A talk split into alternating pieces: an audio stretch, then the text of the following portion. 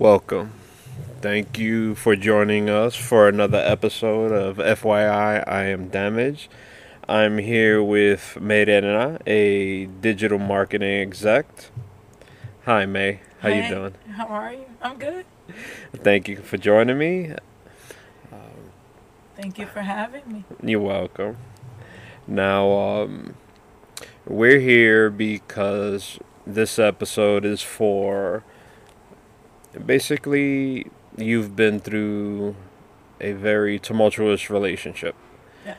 And, you know, thank you for sharing your time with the podcast. We're here to share your strengths from being in a very abusive relationship, not tumultuous. It's call it what it is Yeah. and how you birthed yourself to who you are now. I like that birth. And I know this isn't very easy to come across, and like you said, this is the first time you're talking about it, other than, you know, with close friends and family and what have you. But to put this out into the world, I know it's not that easy. No, it's not. It's the first time I, let's say, publicly speak about it. I think uh, many people know that that relationship ended. Um, some people don't know the real reasons why. Um, but, you know, I think I've come to a point in life where I can speak about it. Okay, good. Touch on how you guys came to be and how good it was before things took a turn to not so good. So how we came to be like many what is it Dominican Yorks. Um, my grandmother took me to Dominican Republic. Wait, what's a Dominican York? So Dominicans raised in New York. Gotcha, gotcha. Uh, my grandmother would always take me to Dominican Republic. So in essence, I built a double life. One Mm. there, one here. You know, fell in love there, fell in love here, and with this person, it just ended in a marriage. So you you met him in New York, No, I met Oh. him in DR. going back Yeah. and forth. Yeah. Okay. And dude was a charmer. Oh, I mean, totally, totally. and he just got you. Yeah, yeah. Like very detallista, as they say in Spanish, very detailed, Mhm. very romantic. First couple of dates, you know, the stars from the sky. very charming. Oh, okay. Good. Yeah. Well, good in the beginning, but yeah, um, yeah, no, yes. Only then. Well, a couple of years after the beginning, but yeah. Okay. Now, w- how long did the courtship last for when he first met you and he pursued you? You guys just stayed in communication Correct. and he just Correct. kept going at you to see if he could get with you. Correct. Yes. Back then it was MSN Messenger. Yeah. Uh, Ooh, gives my age those. away. um, but yes, MSN Messenger, and then obviously I would go back to Dominican Republic. We would see each other there, and then um, we ended up getting married a year and so after. A year. Yeah, Okay. that was mistake number one or two. Now, but it was that honeymoon period Yeah. of the beginning of the relationship that would basically you just guys threw yourselves at each other. So it got to the point where that crescendo was, you know, let's get married. This must be forever type of thing. Yeah, deal. and you know, at that point, we thought we were older. I was 28. Hmm. You know, we're not in our early 20s, so we think, okay, I'm close to 30. I'm an adult, but still naive. I completely agree because I got married in my mid 20s and I tell people it's the biggest mistake. At least to get married at that age, in like your mid 20s, no one is ready for it. Regardless of who the person is, and they could have sparks flying out their ass. Doesn't matter. No. Too young, I believe. It does work for some, but I feel in general, no. So, I mean, we have two case in points right here. Yeah. Um, was he pushing for marriage to like lock it up, or is, were you guys at the same level, thinking at the same time that it should you guys should be married, or? Um, he wasn't necessarily pushing as much as me because I had the idea and thought that the sooner we get married, the sooner you get to the U.S. and we can be together Mhm. full time. Um, so, I guess it was more on my end. And he he was aiming to be in the states, yes and or he no. just didn't know what he was wanted to be because I of mean, the I- age. Well, well, how old was he compared to you? Same age. Okay. Same age. I mean, I would say yes, every Dominican, and this is not stereotyping. I think, you know, I come from Dominican immigrant parents, Mhm. want to get here someday at some point. So I'm pretty sure that may have been one of his intentions. Right. Okay. Otherwise, he was just grinding over there, doing what he was doing. He has Mhm. you. You're going back and forth. hmm And when did you started seeing the signs of this it person? After after I moved out there because he couldn't make it here. hmm Um, I worked remote. I picked up and went over there because, you know, I thought it was real love at that point in life. And it wasn't until later. Um, he always had a strong character. Um, I wouldn't say extremely problematic, or at least didn't show it to me.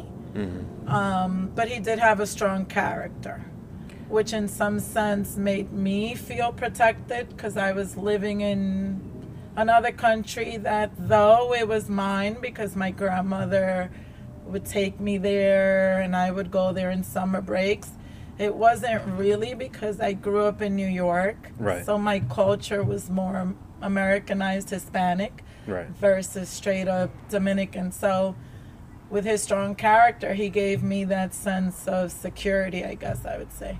Okay.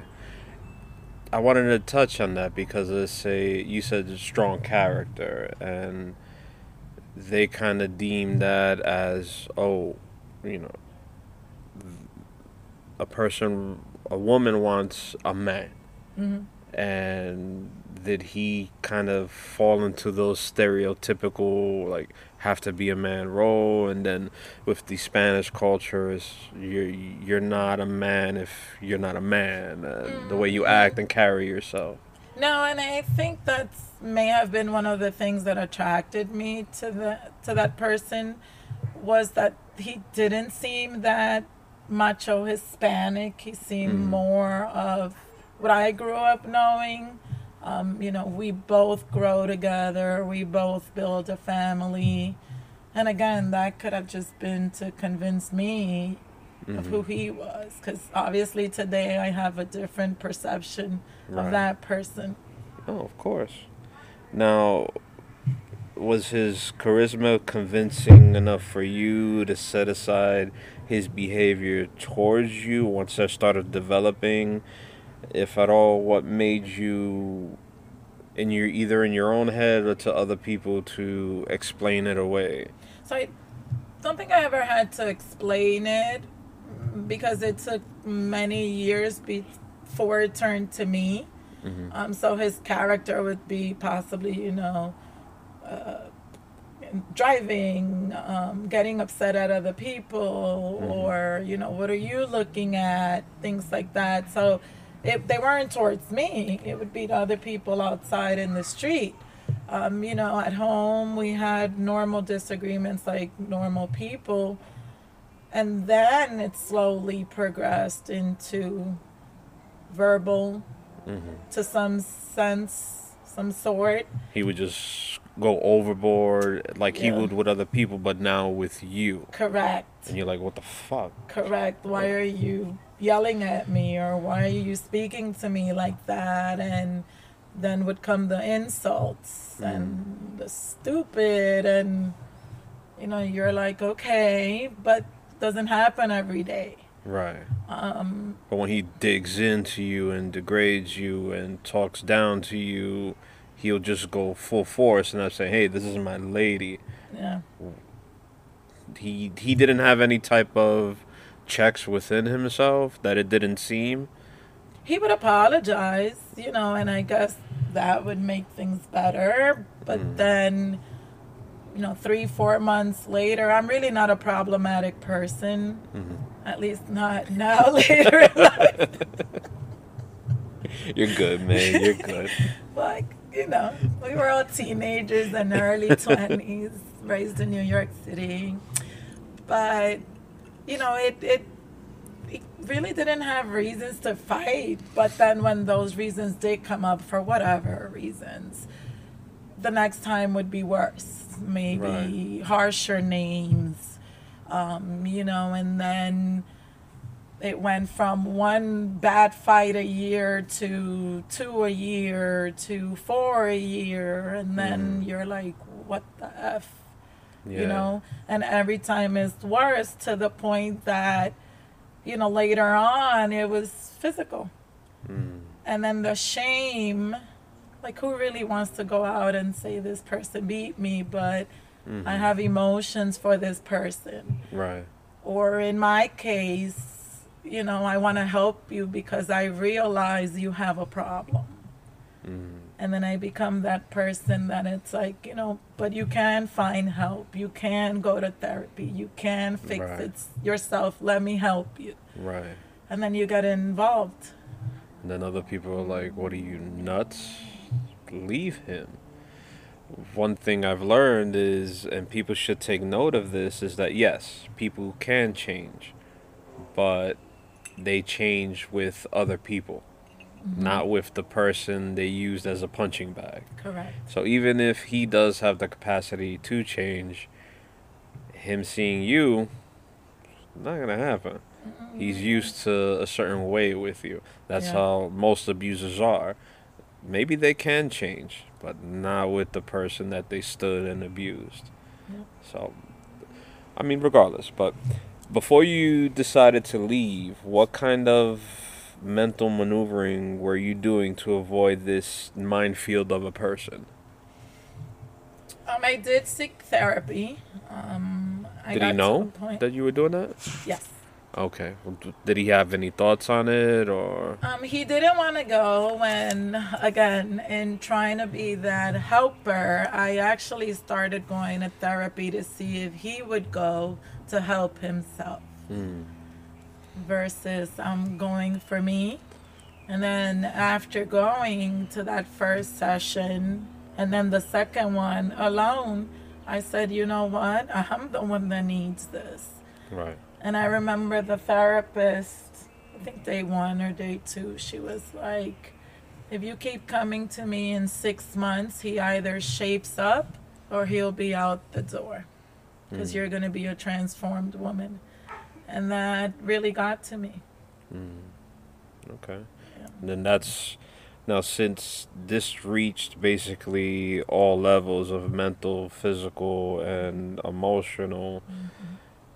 That this started snowballing into other sort of um, feeling like say anxiety, or like Mhm. if you were around other people you were arguing and that just Mhm. made you. So it, also other things started developing. Did you notice it? Did were you introspective of your feelings when these things would occur? Or you just felt it let it go away and then you realized it later on No, because I feel I'm a person that at some point didn't analyze her feelings or dig deep to realize what is happening mm-hmm. or why do I act this way or why do I run out at 11:30 and tell my friends I got to go home. I run over, you know, I'm running back home, but it's cuz he might be mad. Depends what time I get back and I don't want to hear it. I don't want to live it but I think other people noticed. Um, and I just had a flashback. I would come back to the United States to visit my mother. I would come visit my friends. And in one of them trips, I came to New York City. I went out with my friends, mm. RG and the girls. And my dear friend noticed while we were having dinner, and if she hears this, she'll probably remember it. she better hear it. she looked at me and she goes, May, What's wrong? I've been seeing you. I mean, I don't remember the exact words, but she said that she had been observing me and I looked nervous. Mm. And psychologically speak, like at the moment, I was like, no, I'm fine. Why? But now thinking in retrospect, I was nervous because I was out with my friends and that would have caused him to get upset Right. because women, I guess, can't hang out with their friends because everything, you oh, know, in these people's to no minds. Yeah, is, no, yeah, no, yeah, extreme jealousy, possessiveness, narcissism, you know, you Mm. name it, it's, you're walking on eggshells constantly. Now, not to, depending on how you feel about it, not a lot of people would like to classify themselves as a victim, but I don't. and and that's okay. A But a, survivor. a person that survived what you've been through, which many have, what sort of I would say negative mantras you would give yourself to kind of excuse this away? I think that that women would have to start breaking from themselves. Hearing this saying I shouldn't be telling myself this because that's the wrong thing. It's keeping me here. Have you realized the stuff and the stuff that you've done and said to yourself that kept you there to try and flip it to a positive? Yeah, and it all came afterwards. It's in learning to love myself first, mm-hmm. Learning to love my peace, learning to be a little egotistical. and it's also to know my worth and what I am worth. And I think one thing that, and maybe, you know, let's blame Disney. Sorry, don't sue me. But you know, we as little girls Mhm. want to be princesses with the Prince Charming and that fairy tale, you know, perfect family life. right And we always want to be with somebody. mm. And I think when you learn to be by yourself, not alone, I was never alone. I have friends, I have family, I have my daughter. right But when you can be alone, single, and be happy, I think that's when you know that Mhm. you won't put up with no one's BS. But the so there wasn't anything you were telling yourself that is counterproductive to get you out of there that basically kept you there. Was was there anything like that? Whether you're saying was no, I'm, I'm I, I could be a better person, so he could be a better person, you know, shit like that that people shouldn't be saying to themselves. Have you have you caught yourself in something like that? Um, No, no, I think I just at that moment caught myself in one, trying to help him, and two, shame. mm, Shame and possibly, you know, people who before we got married said, don't get married. You don't know this person. I didn't. I didn't know him from a hole in a wall. They said it because they knew him, or just saying that you don't know him. his demeanor, or I mean, back then also depends how a person dressed, Right. etc. Um, you know, maybe rumors from people in the barrio or whatever, Mm. but I was like, that's not the person I'm seeing. That's not what I'm living, and Right. you know, people deserve a chance to change and hmm this whole second chance and people grow. Right. So I was like, okay, that could have been him when he was 15, but we're 28. So, Right. and then I guess just that more shame of, mm-hmm. and then I don't think it was the I told you so. I just don't like people feeling pity or shame of me. So, No, nobody likes that. You, you touched on a pre-interview about he would like to, I guess, in a sense, show out and be a person of the community and Mhm. give and show a lighter side to himself, while behind the scenes Mhm. he was acting like this monster. And was that something that kind of said, "Oh well, but the way he's acting towards me, he has this side of him. You saw that as a kind of like a glimmer of hope, or no, or what? What that part of him front facing to the community? How did that affect you with staying with him, even though you knew how he was behind closed doors? Well, it's just similar likes that we had. Um, You know, my grandmother came from Acampo. Big ups to anyone from San Jose de las Matas. Oh, shout out. Um, and I've always given back, you know, my mm. clothes. I'm a shopaholic, oh Lord.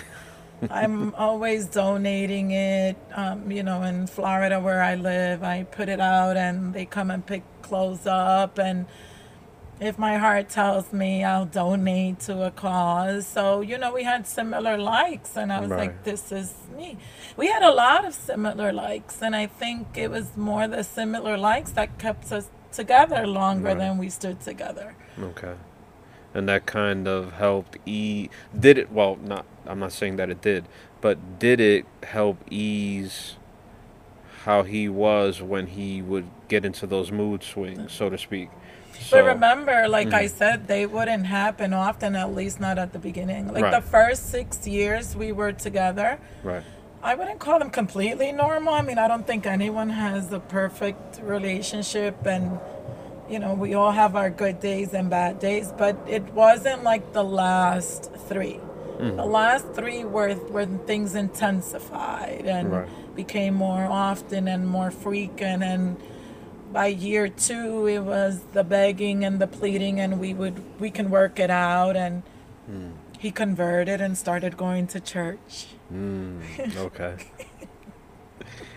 okay. Now, And of course, you know, religion slaps the Bible in your face, and la mujer edifica su casa, which means, you know, the woman is the foundation. mhm. So you keep trying and you keep working in your marriage. I think it's also a cultural thing. Right. But then in those kind of instances the the work only comes from one side. Correct. So with that imbalance, once you realize that this is never going to work. Correct. Now, what if any were his explanations to his behavior? Did it take the root of blaming the victim for making him, oh, of course. you know, the way he was at the time? Of course, his Mm. brain. This man had, you know, I don't want to go too many into stories, but one day Oh no, please the share. audacity to make up a lie. Mm, He was proved wrong, mm, but he proceeded to insist that it was true because his brain said that it was true, despite the evidences being in front of his face. really? And, you know, times like that, that's when I said, okay, this person really has a psychological problem. He Mm. needs help. Well, you you were already going to therapy, so you no, were able it to. was oh, before, before Okay, then, gotcha. before starting therapy. Therapy was the last five months. Mm-hmm. Yeah. Okay. Did you guys do it intensely or? I went by was- myself. He never Mm. went.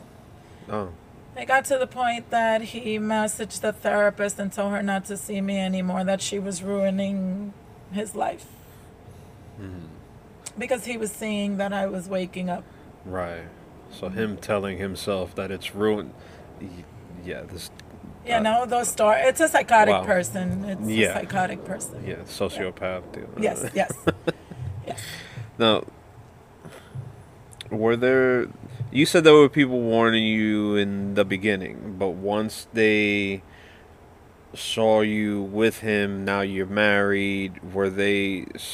Were they still warning you, or No. they just start dropping? Or they just backed off? Like, hey, Nope. They would hang out with him. They would visit us. I mean, I didn't have many family members in DR, but no, my family would visit me. They would come around. They would entertain him because, like I said, at certain times he went above and beyond with being nice and serviceable. did he ever admit that he does that just to put himself in a good light? I mean, he knows he is who he is, but people want to you know, shine a good light on themselves to other people because they have to. No, You know, this person has never admitted to anything. still. Still, Uh, you have a very close knit group of friends. My wife being one of them. yes. No, when Love you, all of you. when they found out, did you push them away because No. they wouldn't understand because you were in this abusive state of mind, or were you receptive to them and them jumping to help you? They were my saviors. Really? Tell, they tell opened my eyes. I think they finished opening my eyes. Mm. So we're a group of five friends, um, five totally different humans with different likes, but we blend well. Shout them out. Shout them out, RG, Naughties, Evelyn, Jackie. Love you, girls. Um, sorry. so um, this individual had already started texting people nasty things, and he texted them our group chat a nasty message. But of course, it would happen when I wasn't around, and it would be deleted before I would even see my phone. Mm.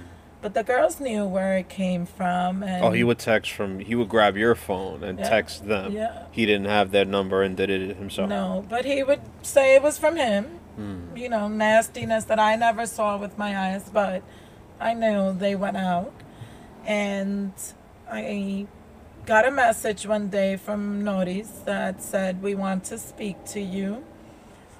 And I had already felt that he had distanced me from friends in Dominican Republic that I had had. He ended some of those friendships because either we were going out too much, and by out I mean to eat ice cream with our kids, daytime. Yeah. And you know, I told her yes when I would be available for this call, and they all called me. Um, and one of the girls, Jackie, she never speaks really. She's always very quiet, very mellow. You know her Very reserved. Yes. very reserved. And that day, none of the other girls spoke but Jackie. Mm. And in a stern voice, and she said, Look, May, we're on the phone to tell you that this is not love. And then proceeded to tell me how they felt, how they all felt. And I ended that conversation and sorry, I'm up. Take I knew time. this would happen. and I was standing in front of that mall and I said, I've lost friends, but this group of friends I Mhm. can't lose. Mm. And that day I looked at my daughter and I said, Don't worry, we're leaving soon. Mm. Okay. And I was starting, that's when I started to kind of prepare an exit plan Right. because I had heard of an exit plan. Mm, okay. That's that was leading into my next question. So this this would have been the moment because it wasn't a person. It was this moment of many people, your Mhm. friends, your close friends hmm for decades. Oh, yeah. Um, that they just rung your mental bell and they were able to help champion you to get the hell out of it. Mhm. Okay. And the beginnings of this exit plan Oh, and I- telling yourself and I know you must have had a lot of mental pep talks with yourself. Tell tell us about that. Yeah. I would look at myself in the mirror and I would say, You have to be brave. But I didn't get to execute the exit plan completely because I actually ended up leaving in a matter of two days. Mm. Because From of, that call. No, from the final incident that caused me to run and run away. And this was now at this point was it already physical or this is the beginning of the physical? I mean, where where did the physical abuse start happening? It was Or- the physical had happened twice before this. Hmm. Part. How, how how how do you reconcile that in your head to try and understand what he did when others would just say, "Hold on, you just put your hands on me. This is a wrap." Now, what goes through a person's mind? I don't know. I'm not an abuser, and I've never done that to a woman, so I wouldn't know how that dynamic works. God and then you. a woman in that position dealing with a man doing that to her, what's going through your head? Well, you get blamed. You get blamed. They find a way to turn the situation around and at the end make you apologize for something you know you didn't do, but Mhm. You get convinced that you did, or you should have said this, or you should have done that, or if you would have told me this way, or if you would have dressed that way, or you know. That you made me do this Correct. type of explanation. Correct. And I'm sorry, and I do this because I love you. Wow. The most insane reason to justify it. Yeah. Now, when this all started to morph into something bad, how did you strengthen yourself for your daughter's sake? I had to. I couldn't show her any sign of weakness. I had to be strong enough to show her that in life she could be strong enough. And that's the reason why I also ran and left because that final situation happened in front of her. The Mhm. other times, Right. you know, it wasn't then extensive. You know, it was the words and the throwing of things, but those final moments in that final month, it was like in front of her, and I said, I can't show her that this is acceptable. Right. She needs to give herself her worth and her value. And I guess, you know, in that, I sought to end generational curses mm-hmm. because I come from an abusive home or Right. you know not not let me not say that because it was with my biological father as a kid toddler hmm um, I had a really good teenage life after my mom married my my dad, my Right. stepfather. May he Mhm. rest in peace, and my father as well. But there, I saw a stable home, and I knew I couldn't have that because I saw my mom have it in life Right. After, After. going through that. Yeah. after going through that. Okay. Okay. Now, I can say her name, right? Your daughter. Is that Yeah. okay? Yeah. So with Maylise, was she able to offer some, even though she was young, some support to you as some kids sometimes do for their parents, or she was just helping you deal with it non like, how, what would she do if anything? She would tell me everything was going to be okay. She would hug me. She would kiss me. she gave me a lot of strength. She gave me a lot of strength. She's But a then- sweetheart. Yeah. Yeah. but then also, I'm a person that always shows strength in front of the public and Mhm. crumbles in the bathtub. Mm, yeah. So sometimes she wouldn't see me crying or wouldn't see me break down, but Mm. whenever she did, she would just come and hug me and say, "Mom, we're gonna be okay." Mhm. Yeah. Well, you got a special kid there. I love her so much. I love you, Maylise. I love you too. now, leaving to many is a no-brainer, and it seems like to you it was. But was there any hesitation? I mean, like I said, I was forced to leave. I So explain, since there wasn't any hesitation, like explain what happened. That Yeah, I yeah. And I guess this is the moment that's the hardest to share, but Mhm. I had a weapon pulled out on me. Mm, And in a moment that this person turned around, my daughter saw that break and said, Mommy, run, run fast. mm, And I have a turtle speed daughter, and she was running way ahead of me. wow. way ahead of me. And she just kept turning around and saying, Mommy, run faster, faster, faster. Mm, And we made it to a local colmado, a bodega, deli. mhm, Um, And I don't know, something in me said, don't go through the front, go through the back. And I told the guy to please hide me and that I had an emergency. And I was in pajamas, Mm. short pajamas. it was hot in DR.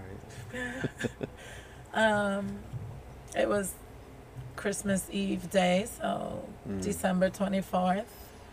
And thank God this man gave me money, called me a cab, and then I headed to my uncle's house and then proceeded to go to the courthouse. Mm. Okay.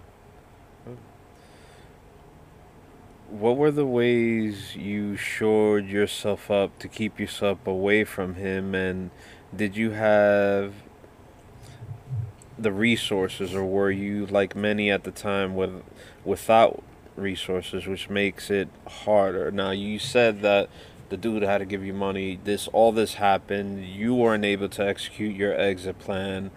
So, in a sense, you were with either no or minor resources. Yeah, thank God that day my father, my biological father, had landed in Dominican Republic that same evening, afternoon, and he went to procure me from the courthouse and kept me with him. Obviously, it was Christmas, so I had to fake it and wear a nice dress and go out with my dad in front of my family and celebrate Christmas and yeah. Or were people able to just see the writing on the wall or on your face? Oh Like, yeah, yeah, yeah. Uh, they did they ignore it, or were people no, approaching? I have to say thankful. I'm very, very grateful to the family I have, um, my friends, my mom's family, my father's family, my aunts, my family. They helped me, um, and I felt protected. I felt protected Good. by all of them, but I was lucky. Like you mentioned, there's a lot of women that don't have resources, that they're left completely abandoned because everyone turned their back on them. Because Right. people see you in a relationship and they say, I don't want to deal with it, or I don't want to see her suffering. I just don't want to see it. Yeah. And there's a lot of women out there that are really left alone. And maybe because of that, don't leave. and this is a good lesson for those going through it and those seeing others going through it don't ignore it it's always going to come to a crescendo and stuff is going to happen and hopefully not the way we hear in the news that it does don't ignore those that aren't ready to leave yet but they still need the help Yeah. It takes a lot. I mean, you're talking about love. You Mhm. know? People that go into a marriage in love are believing they're in love. And, you know, I don't talk ill about anyone. I have a heart that for some reason I can't hate anyone. I don't want you near me. Like, I don't even want to see you, but right I don't hate you. And, you know, these people, and I say these people because to me, he's a psychotic person. Mhm. I, I swear that person needs a psychiatric unit. right I'm pretty sure they believe that that is love. You know, it's shameful, but in their mind, it's like a possessive love, and they believe it. They Yeah. think it's fine. Hmm. and it's not No. what are the constant lessons to your child that to show her and cement within her that this life isn't it and to either avoid the situation which women find themselves in often to many times you know leave asap no matter the short-term pain I've spoken a lot with her, and I think the learning comes from her seeing my healing process and my current life and Mhm. my current relationship. Um, and, you know, I tell her to look for the red flags. You can't tell anyone not to fall in love. I True. can't control that. of course But I do tell her to look for the signs. But most importantly, become friends first. right Like I told you, I didn't know this person from a hole in the wall. Mm. If I would have known his history, if I would have known that person, I probably wouldn't have dated him. Mm. So I do believe in that friendship stage. We need to know each other before you proceed to the next step. And this history, it, did it start? You may have touched on it, but did it start coming out after you guys got together, or after you left him, and then all of a sudden you were hearing all these things like, oh, So little bits came while we were together, obviously from previous relationships he had and stories that came about afterwards. And of course, he had an explanation for everything.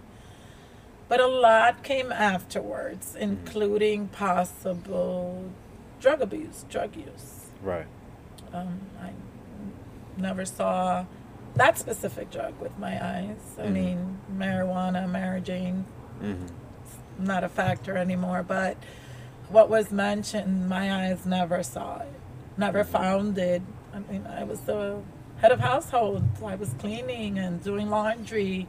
I would have bumped into something. hmm But then the stories came afterwards, and a lot of it clicked. mm Because I said, well, it makes sense. I mean, he would literally transform himself to someone else. Then we're talking about like cocaine, coke. Yeah. Yeah. Okay. Yeah. But he would show the characteristics of somebody using this, but you never. Oh, I never knew Yeah. what were the characteristics in someone on Mm. that drug.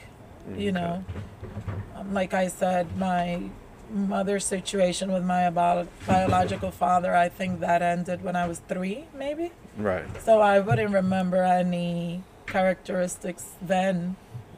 Um, and then I just, I was never exposed to that in life or my circle of friends. Right. Okay. Okay.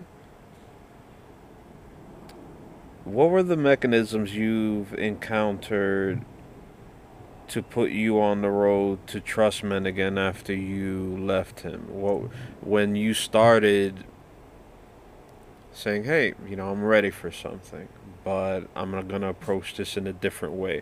What were those mechanisms? Okay, I've never said I was ready. it just happened. Well, okay. But I knew that not all men are the same. Not all people are the same. You know, I use the example of my dad, my, my stepfather.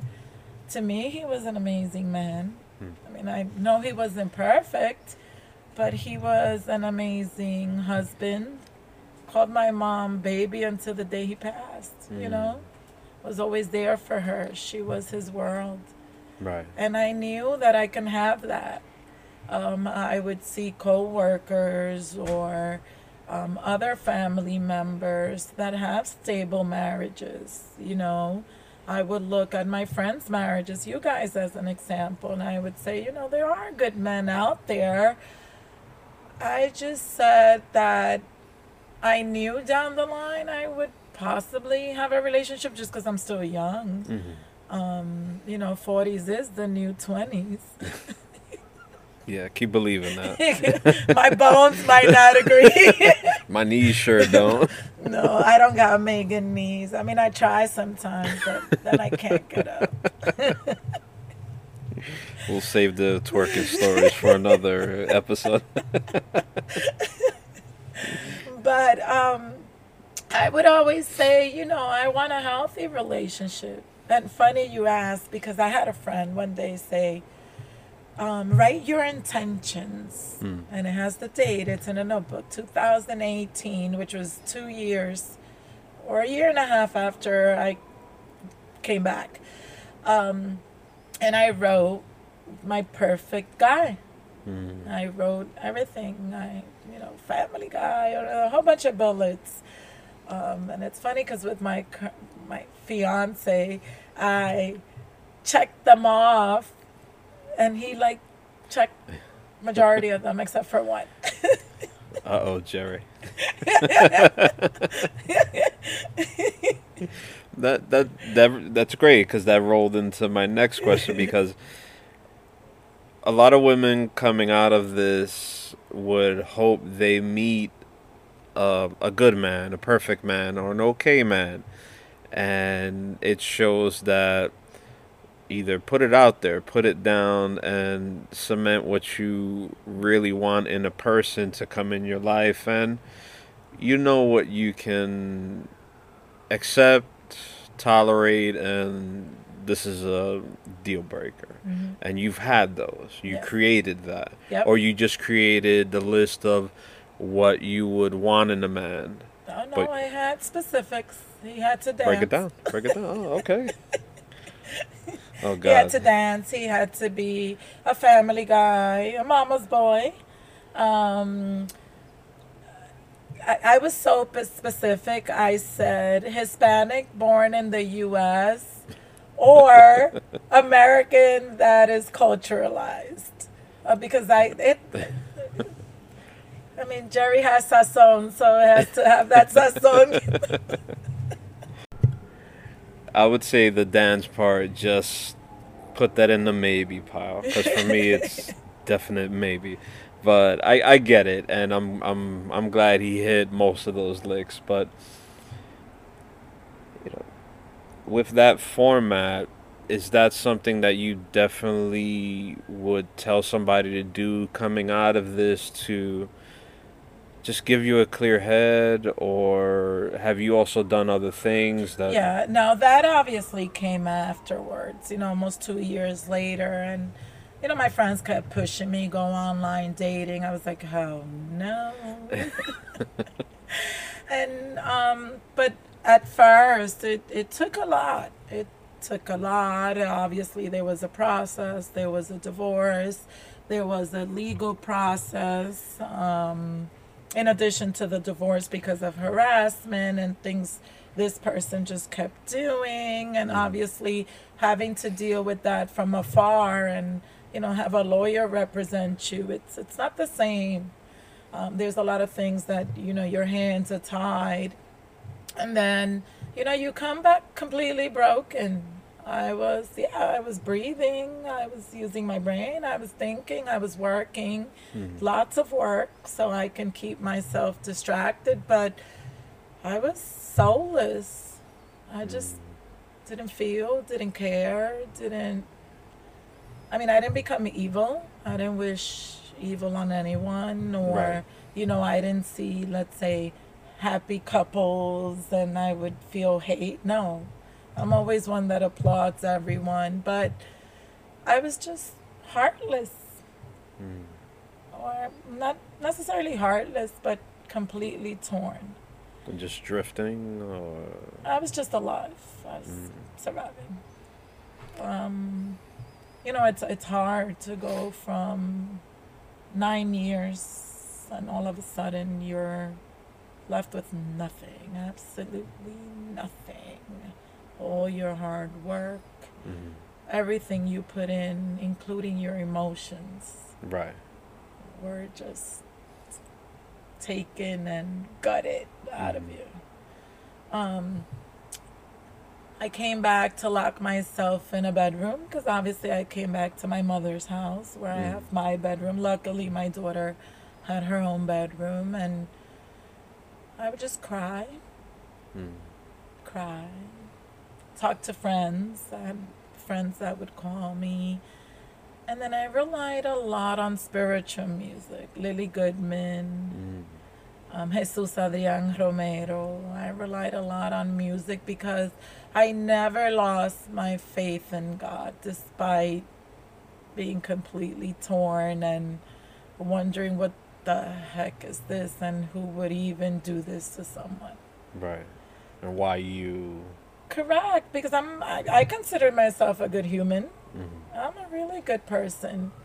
Do I have my bad days? Of course we all do. Do I have my character? We do. I'm I, I'm an alpha female, um, Right. you know, which can be intimidating to some narcissist alpha males. Mhm. So possibly also an additional reason for their craziness. Did But- he? Has he ever? That's a good point. Has he ever? So you're thinking that in some instances the way he was acting, it could have been because he didn't feel he was in control I of you believe completely. so. I believe so. He Yeah. never verbalized that. Well, he started calling me hombrecito, which is little man.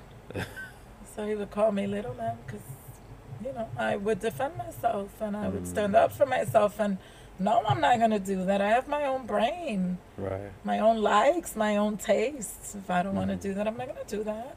Yeah. Um, and you know that's a challenge to men that need to feel they're in control, which comes that macho, Mm-hmm. you know, in them that he did not exhibit when we first started. Right. It was more, you know, independency and women and, you know, he yeah. was all in favor of, you know, individualism. It just and it baffles me because it's one thing I couldn't shake from a long time ago when RG and I had um, our first child, and I forget where we were. I think it was at a party, and you know me, I'm involved. And when I was w- when he was younger, I'm there. I'm taking care of him, doing this, doing that, and everything and then you know we we got home we were alone and she i forgot how it came up but someone asked her and i think it was a cousin or something or a family member and they were like wait he takes care of the baby Mhm. he's at the party you know he's not just sitting with people drinking this and that he's letting you do your thing he's taking care of the Mhm. baby he's feeding them doing this doing that and they I, I the way she made it seem they were looking at me like i had two heads Yeah.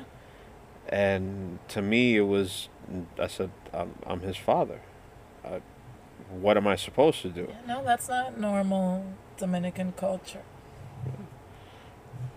and it, I don't know. It just baffled me. I mean, and again, I like I'm Puerto Rican. I'm from the same, you know, culture. We're basically side by side. But, no, but you're New York raised. There Yes. comes me putting in my intentions. yeah, a Hispanic raised in the United States. We're different. We're raised differently because we have and that encounter showed me that. Yeah, Yeah, because of our schooling, you know, even possibly our parents. My mother came to the United States. She was 12 years old. So Mhm. my mother is more on your Americanized side. And we're taught that. We're taught family. We're taught help. We're taught balance.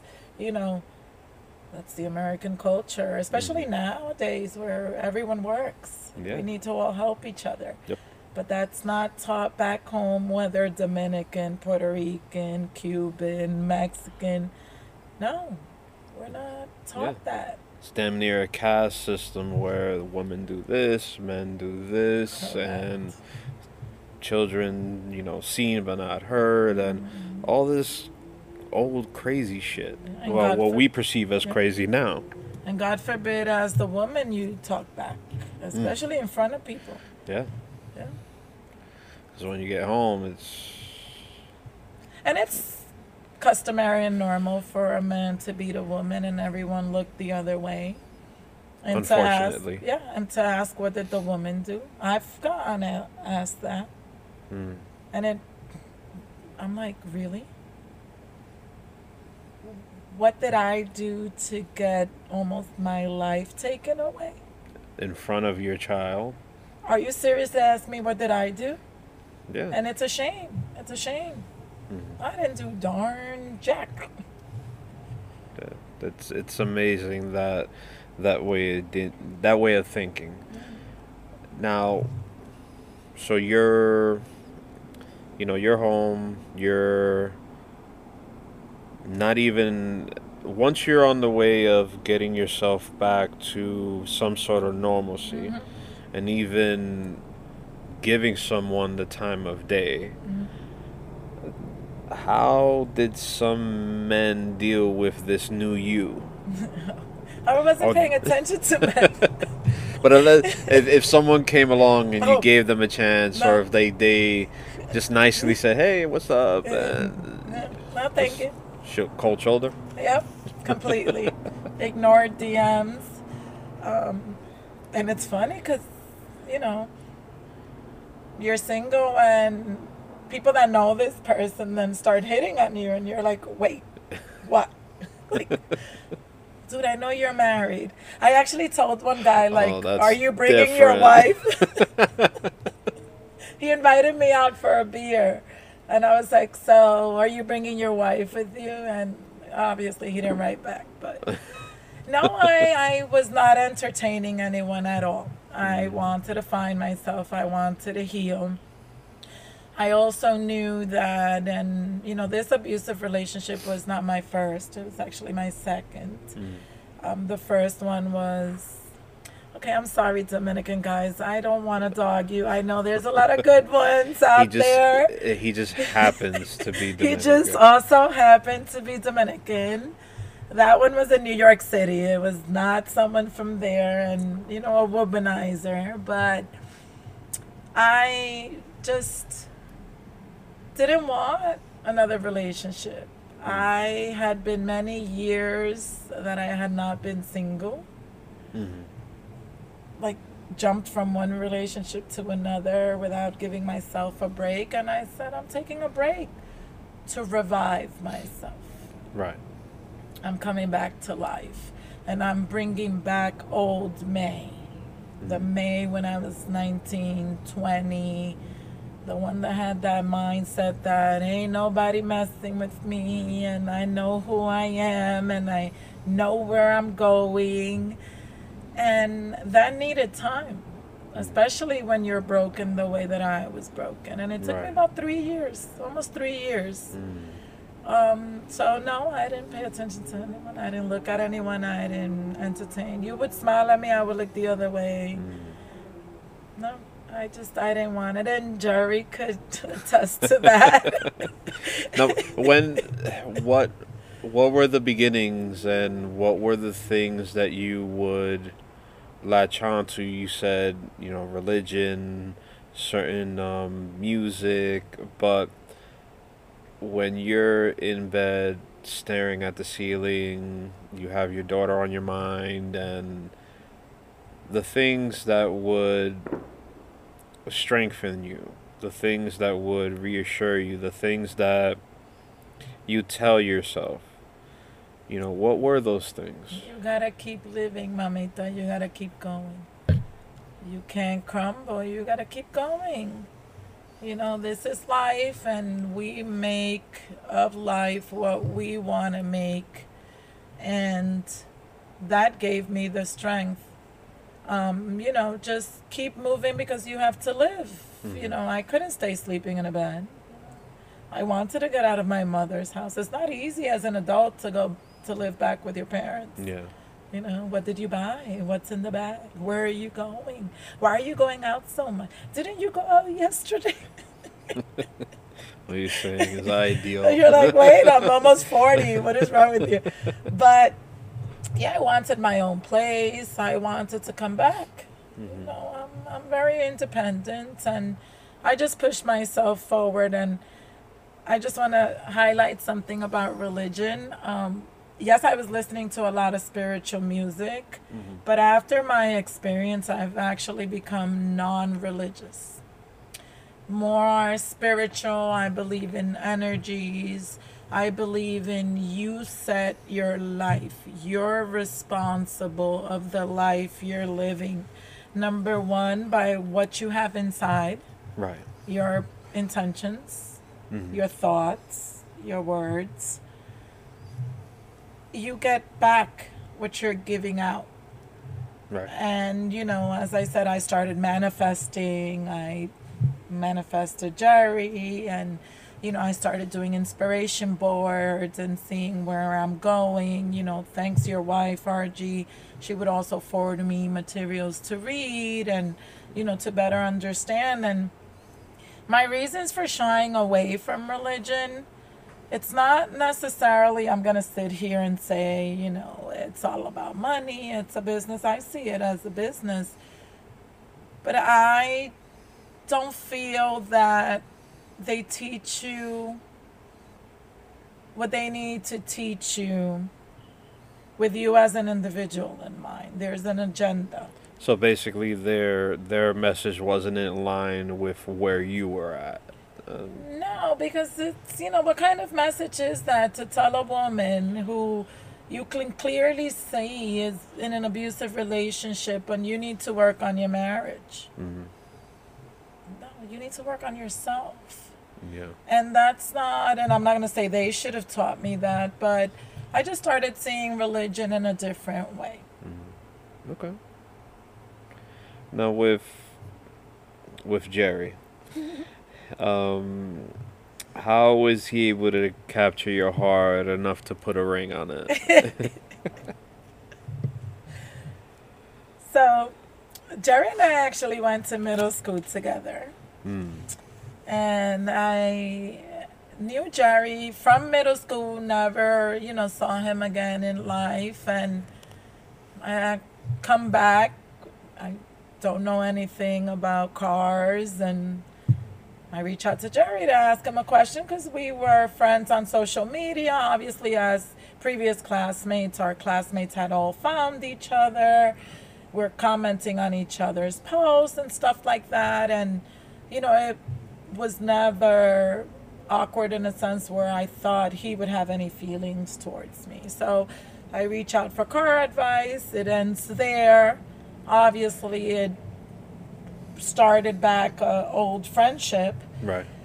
Um, two years later pass. I go through midlife crisis, and I decide that I want to learn how to drive a motorcycle. So obviously, I get my motorcycle endorsement, and I need someone to like fill me in on what's the best starter bike. So I reach out back out to Jerry, hmm. and from there, you know, it just started talking again, and obviously, you know, he would throw his little compliments, and again, I would turn the other way, I would ignore it, and we're just strictly talking like Yeah. Two normal people. He just keeps on and keeps on. He, but he wasn't aggressive though. Right. He really took the okay. You're gonna friend zone me, then we're gonna be friends. Mm. And we became good friends because I guess I didn't feel that pressure Right.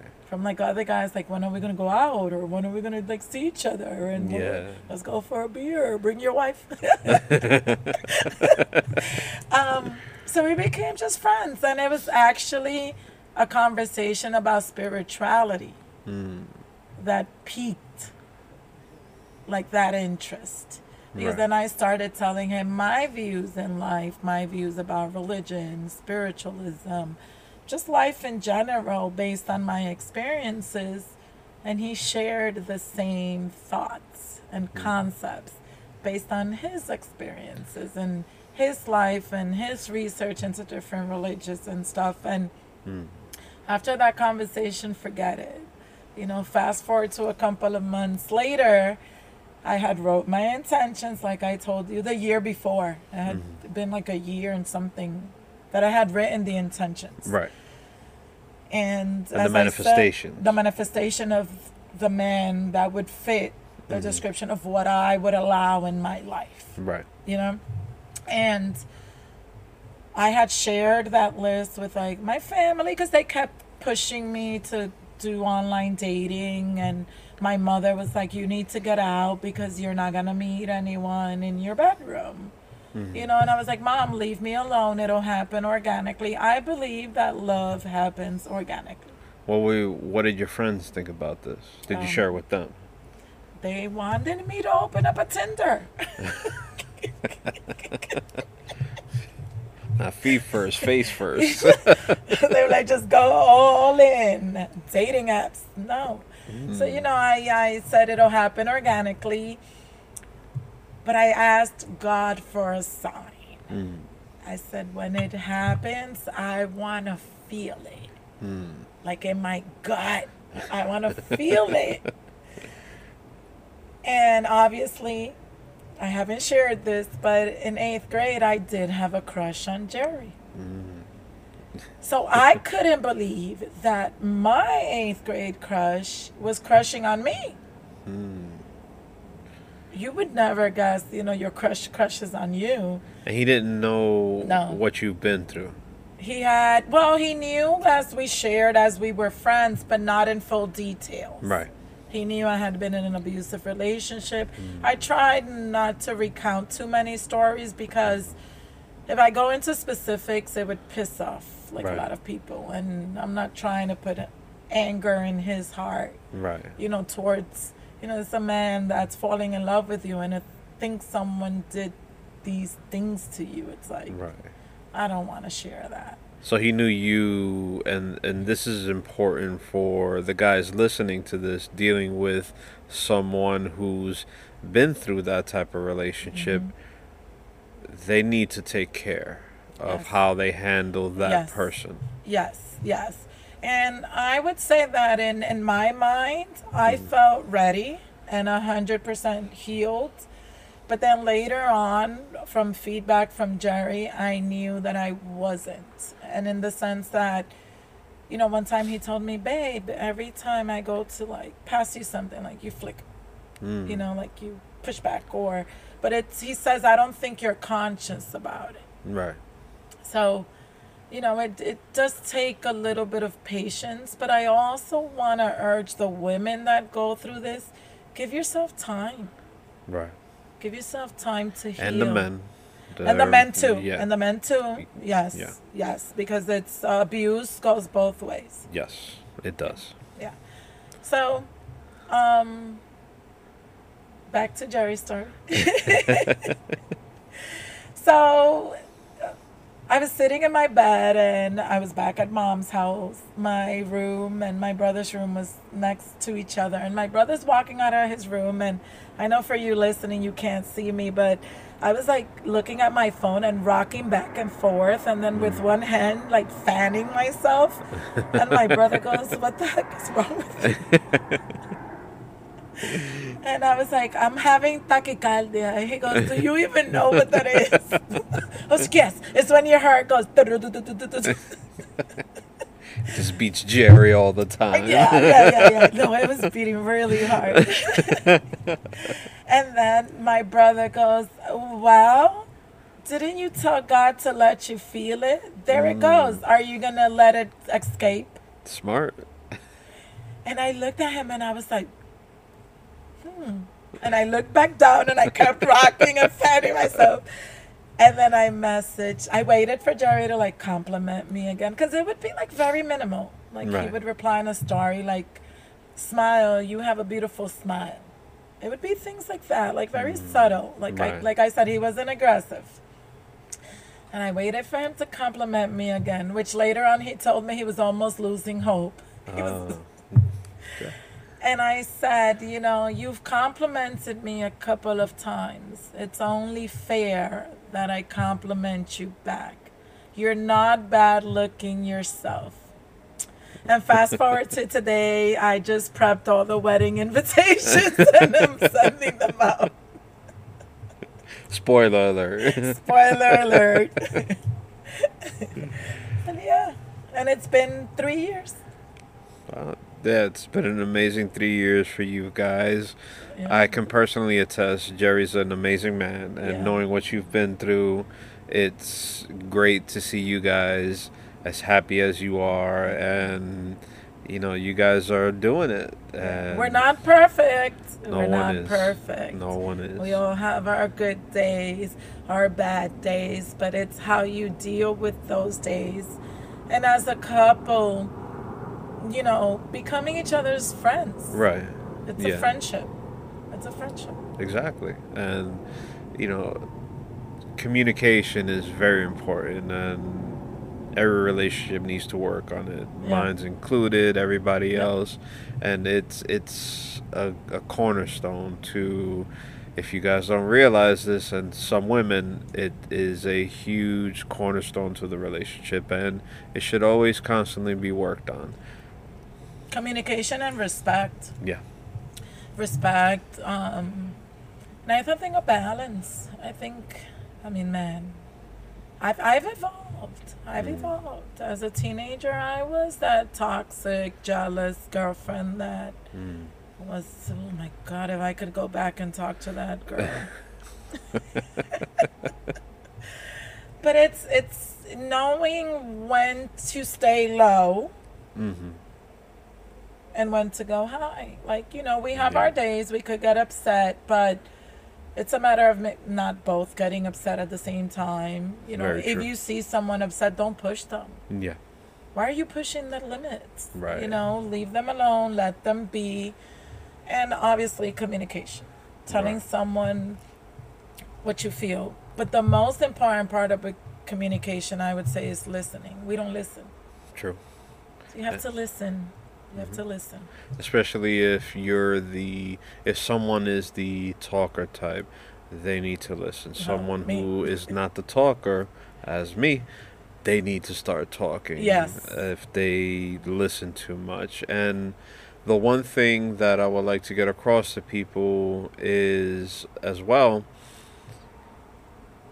that first reaction may be not the best reaction to any type of situation. Mhm. Case in point, something happens, and what you would say or how would you react if you're able to basically put a pause on it and just work it out in your head Mhm. you would know that okay it may have been your initial reaction it may have you may verbalize something that is completely out of bounds because it is your immediate reaction to a situation. It might not be the best reaction Mhm. to it. So i've learned to do that a lot and just stop okay work that reaction in my head. Yeah that's how i react but it's wrong. How would the the sane part of you would react in that situation. And then the right response would come out. And that that has been a lifesaver in many occasions. Doesn't happen all the time? No, and we always need to work on ourselves. Right. You know, we learn techniques, you know, living the now, mm analyzing your emotions in the present, mindfulness. Mindfulness. You know, I read a lot of books going through my healing process and journey. Mhm. The Power of Now is a book that I would highly recommend to everyone. It teaches you how to live in the now and how to let things go. Mm. And that's what I've learned a lot how to process things, let them go. And I still work on myself every day. You know, I'm stubborn, I'm hard headed. I was an only child for almost 12 years, so I have a little bit of being spoiled in me. so, but I think when you know yourself enough, right or we never know ourselves completely because we're always growing, evolving. But if you know yourself, it's easier to mm-hmm. shift things and to catch things as you either think them or act them. right and not getting yourselves in certain situations that can lead to this type of living or god forbid something fatally happening it's even though some people who do go through situations regardless of how mindful they can be maybe this is a learning experience Mm-hmm. that the powers that be put them in because they need to learn something Yes. from this Yes. but to keep your mind open to what is the lesson regardless of how shitty the situation is Yes, yes. And whatever this is that we call life, we don't know. yeah. You know, religions tell us one thing, science tells us another, hmm the news tells us something else, and then you have your conspiracy theories that Mm. believe in something else and but at the end of the day we don't know what this is. We all have our beliefs. I believe this is actual hell and we need to live through it find ourselves learn ourselves to be able to evolve to somewhere else. That's mm-hmm. my opinion. Right. you know that's how i see it. So in knowing that this is possibly hell and it's based on the bible you mm. know god sent lucifer to be king of what? Mm-hmm. Earth. So don't need to be a rocket scientist. So in knowing that i know that things are going to get thrown at me right it can't possibly be perfect it's hell right that's how I see it. And I say, throw at me whatever you want because you know what? I'm making it to that holy land. so we'll we'll call jerry a hell of a good time Very good. now um any final words or thoughts for our listeners? Thank you to you for giving me a voice. Um, and I just want to talk to anyone that's going through this at the moment. If you're listening, it's going to be okay. Um, rely on your support system, whatever it is, as tiny as it is. Believe in yourself. Believe in yourself. You are the captain and the leader of your life, no one else. And there's always, I'm not going to say bigger, better, more grandiose, because life is life and we have to live it. But it could be a lot nicer than what you're currently living. Mm. And for those that are seeing people, and you touched on this a little bit, have patience, but keep an eye because that person will need support when they're ready. You can't push them, they won't hear you. But if they know they have the support once they're ready to do it, don't make them feel like they have to live this because they don't have anyone to help them out of it. Mm. Wise words. Yeah. Thank you. Thank you. You're welcome. So thank you very much for listening. This is FYI I am damaged. FYI I am damaged. Take care everybody.